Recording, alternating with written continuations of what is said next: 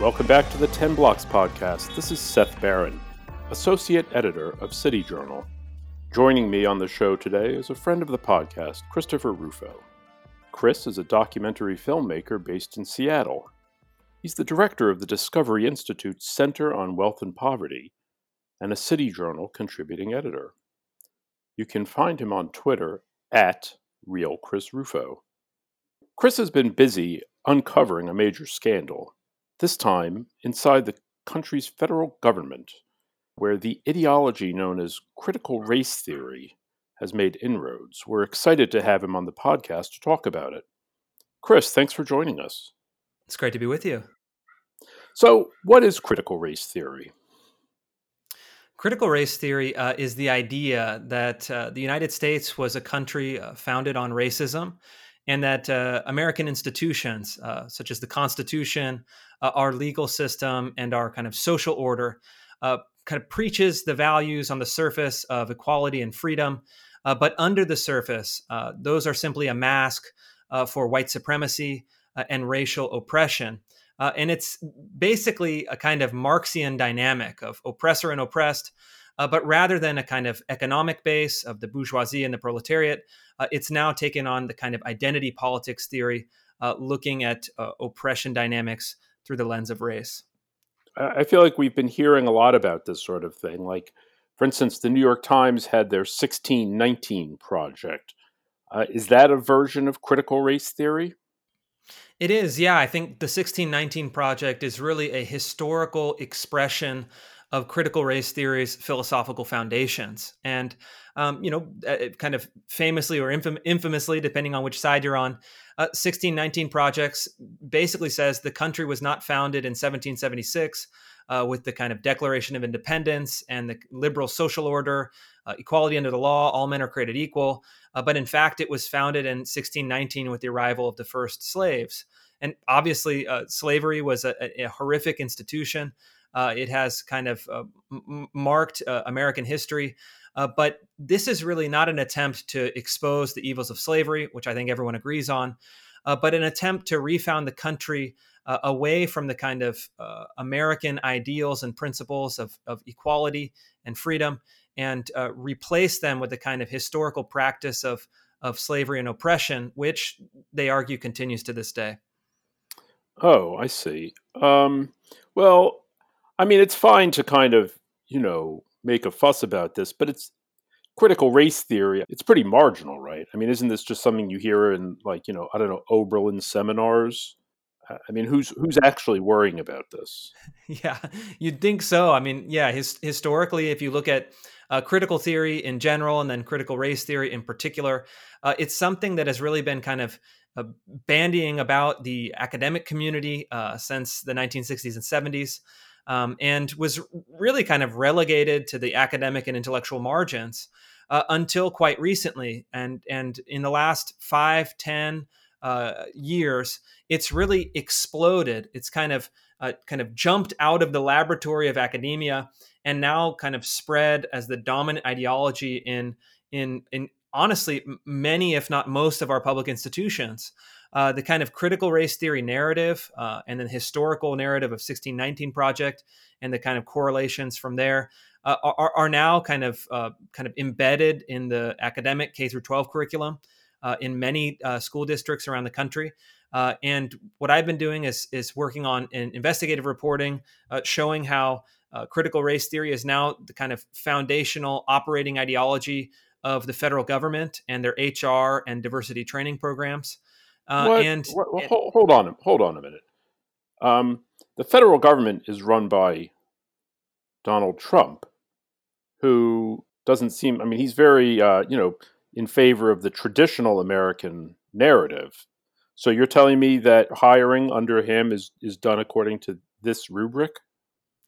Yeah, it, it it's not so much hiring. There may be an element of that, but it's really about um, you know, kind of what I think is very clear in the documents that I've uncovered a, a kind of ideological indoctrination. And I, I don't use those terms lightly, uh, but what I've seen is that federal departments, uh, again, kind of release whistleblower documents and investigative reporting on this, are now trying to basically take the academic ideas of critical race theory and transform them into a kind of HR uh, department uh, kind of program where, uh, in, in, in one case, uh, at the Sandia National Nuclear Laboratories, uh, they were taking white male executives uh, on a three day session, teaching them how to deconstruct their white male culture. Essentially, denounce their kind of group identity, and then work to to kind of achieve this kind of progressive penance, all on taxpayer dime. Uh, or you know the treasury department and the federal financial agencies have had uh, speakers who explicitly endorse the 1619 historical narrative. They denounce the United States as an oppressive nation based on white supremacy. Uh, and then they offered uh, materials uh, teaching employees uh, how to essentially uh, kind of root out um, kind of vestiges of internalized racism and kind of false consciousness and join this kind of political and ideological movement of, of what they call anti racism uh, through, um, in, in some cases, racially segregated training sessions, uh, and in, others, uh, training sessions uh, where people are being essentially singled out uh, and and denounced on their group identity. Hmm. Well, I mean, I suppose it doesn't sound good to to have segregated anything, but what's wrong with anti-racism and trying to get people to recognize their racism and overcome it? Well, I think you know it's it's not predicated on the idea of finding people who are actual racists and correcting their behavior.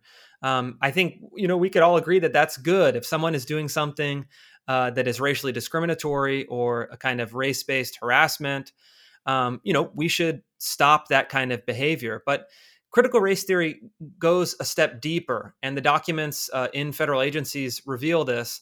Uh, that they assume that by definition, uh, all white people are kind of uh, have internalized white supremacy, they've internalized racism, uh, and they've uh, kind of internalized, um, you know, what they what they call the essence of whiteness that is to be kind of cast out. And it's very different from saying, hey, we should kind of stop kind of racist behavior in the workplace, harassment in the workplace, and the idea that um, by the nature and circumstances of your birth, you are by definition an irredeemable racist.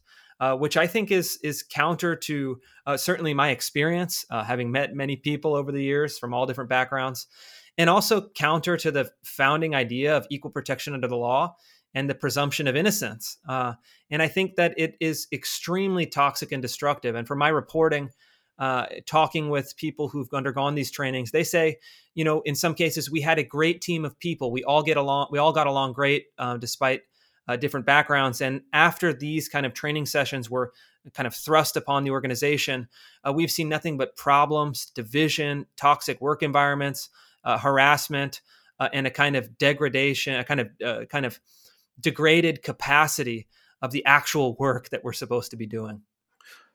So what happens in these in these segregated sessions, like at the laboratory? Uh, you said that the white male executives were, you know, told to get together and sort of denounce themselves. But what specifically, what kind of exercises do they run through? Do you have any? Did you learn anything about that? Yeah, absolutely. So, you know, in, in, I'll kind of use a couple different case studies to illustrate from a couple different federal agencies. But you know, it all starts with saying, you know, the kind of the kind of assumption that uh, that uh, that people can be reduced to a racial essence. Uh, there's this kind of magical essence of whiteness. There's a magical essence of blackness. It can't be measured scientifically, but it is really the assumption. And whiteness, in particular, is singled out as something that is inherently uh, kind of racist, destructive, uh, and and uh, and and and evil in some cases. they're saying. And so what they do is they first say, you know, you are by definition guilty of kind of uh, whiteness and white supremacy. So let's explore what that means. And in, in the case of the Sandia National Nuclear Laboratories, they actually had uh, participants write suggestions uh, uh, for what they thought of as white male culture. And, and the instructors wrote down uh, white supremacist, KKK, Aryan Nation, MAGA hat, uh, mass killings, all of these like horrific stereotypes that uh, I mean, you know, certainly there are people that are uh, that are Klan members, et cetera. But I, I, I, would be willing to wager a bet that the executives of our national nuclear laboratories uh, were were not. uh, any of these things. And then once you've kind of established the kind of uh, race and group based guilt, then you do the hard work of of deconstructing it. Uh, another word they use is interrupting it. Uh, and kind of it, kind of internalizing uh, this kind of guilt and responsibility, and then signing up for their political and ideological program that offers not salvation because they claim that you will always be a, a, a racist, uh, but they, they, offer a kind of uh, kind of suspension of guilt uh, as long as you are aligned with their ideological programming. And the writer James Lindsay has done some great work where he he actually goes through kind of textbook cult programming kind of how do cults emerge what techniques did they use to induct people and how did they kind of maintain control over the social organism. And these race theory training sessions as we've talked about it follow almost to a t those same platforms and progress and platforms and kind of progressions. And uh, and and I think it's something that is you know needs without goes without saying it has no place in any workplace, and certainly it has no place in a workplace that is funded by taxpayers. So, um, what happens if somebody resists the training or just says, "Well, I know that I'm not a racist"? Is that considered an acceptable response? Can you opt out of this on that basis? that's you know this is that's a great question because it is the actual kind of uh, rhetorical and manipulative genius of critical race theory. Uh, I, I, think of critical race theory specifically about kind of objections to it as an ingenious mousetrap. And what they've done is that they've they've kind of have a prepackaged set of answers, just like any kind of cult uh, organization would do, where um, if you disagree with them, it's just taken as another proof point that they're actually right. So in this example, if you're saying, "Hey, look, I'm a you know I'm a white employee at a federal agency. I, I don't believe that you know in, in in these theories. I don't think that you know all white people are inherently kind of uh, have internalized racial oppression dynamics. I don't think that I personally am a racist." What they'll do is they'll say, "Well, actually, that's just your internalized white supremacy speaking. That's your white fragility speaking. That's your white privilege speaking." And actually, just the fact that you're resisting of this shows that you are actually at the kind of forefront of the problem. And we need to break down those ideas break down your identity and bring you uh, into this kind of uh, kind of magical world where we can solve these social problems. So they don't accept dissent. Embedded in their argument uh, is this kind of mechanism uh, that turns dissent into an admission of guilt. Uh, it's it's dishonest it's manipulative uh, but unfortunately uh, it's very effective. And most people uh, that I've talked to are too scared to speak out uh, because they're scared of the consequences. So, in a way, it doesn't really sound like it's. I mean, my understanding of, a, of the scientific method and scientific theory is that a theory has to be falsifiable. But this sounds like it's unfalsifiable, so it's not really a theory in the in in the sense that most people would think of it. Um, what about in schools? You said that this is also happening in the K through 12 cur- curricula. Um, can you elaborate on that? It is, and and this is something that is a, a, deep concern for a lot of parents I've talked to in the last few months. Um, the, the, the kind of school curriculum uh, that is decided in a decentralized way by school boards and and school teachers and organizations. Um, it, it, has really adopted a lot of these theories where they're teaching uh, the 1619 Project is a kind of historical example. Uh, they're teaching the kind of concepts and ideas of critical race theory as far as as far as as far as the kind of social studies or social uh, science uh, curriculum, and uh, and then teachers uh, are, are, are being trained in mass to kind of adopt this ideology and then to transmit this ideology. And one thing that has been really fascinating in the last couple months, as kids have gone back to school on Zoom, is that parents are starting to have an inside window into exactly what their kids are learning. And there have been some kind of unbelievable videos uh, being kind of disseminated in the media of parents who are essentially horrified. They're saying, wow, I got this. I kind of walked in and I saw this teacher um, teaching, you know, uh, these kind of outrageous critical race theory inspired lessons. And then they, you know, post them on Twitter and they kind of explode because uh, I, I think for the first time, there's both the kind of widespread adoption of critical race theory or CRT in curricula, uh, but also uh, the kind of visibility because of this kind of bizarre moment of kind of pandemic induced distance learning. And I, I think that that is a big story. Uh, it maybe is the biggest story uh, that's happening right now, uh, and it's uh, attracting, you know, both its kind of partisans and its detractors. Well, I guess it's not that surprising that bureaucrats in the federal government and educrats in the uh, various school districts would have embraced this, but it's at least we know that um, good old fashioned American capitalism, that American corporations are never going to embrace this radical philosophy. Uh, am I right in saying that? no, you're wrong in saying that. Unfortunately, is uh, you know kind of bizarrely, uh, American corporations have been um, you know very fast to adopt this, uh, very fast to embrace it, to teach it in their own HR programs, and then to subsidize it through both kind of hiring for-profit diversity consultants that that, that push this, uh, or actually outright giving kind of charitable gifts to the organizations that are uh, creating these uh, frameworks and, and perpetuating these ideas. And it's a really kind of interesting moment where uh, corporations, uh, I, I, think, from their own internal point of view, have the best of both worlds. Uh, they have a, a kind of libertarian economic landscape where uh, corporations are very profitable. They have quite low, quite low tax rates.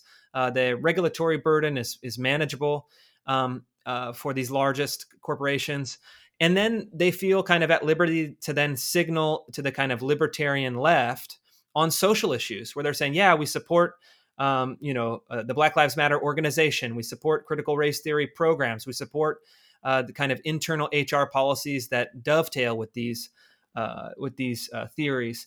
And it's kind of a strange thing but they're i, I think they're they're feeling uh, like it's not worth the risk to push back against them socially and they've already secured their kind of economic uh, status and their economic policies that they want. Uh, so there's really no benefit for them to kind of uh, moderate their positions to kind of appease maybe let's say the, the, the kind of social conservative or the cultural right. Um, so uh, consequently, you have this kind of funny uh, environment where uh, corporations are are kind of supporting um, you know the the, the very left uh, social policies and social practices, and then you know supporting and benefiting from the very uh, right and very right libertarian uh, economic policies and practices. Well, so where does this leave everybody else? I mean, if you're just a a normal person, uh, you like the American way, you like uh, the colorblind rule of law. Uh, what do we do? Where do we go? You know, I, I think that the, the the issue is that there's kind of a a kind of con, a kind of elite consensus that is um, kind of kind of socially progressive and, and economically uh, libertarian that that is actually you know probably the least popular quadrant as far as the American kind of political center. You know, the largest majority of Americans, according to some of the social science data that I've seen, are are kind of economically liberal and socially conservative.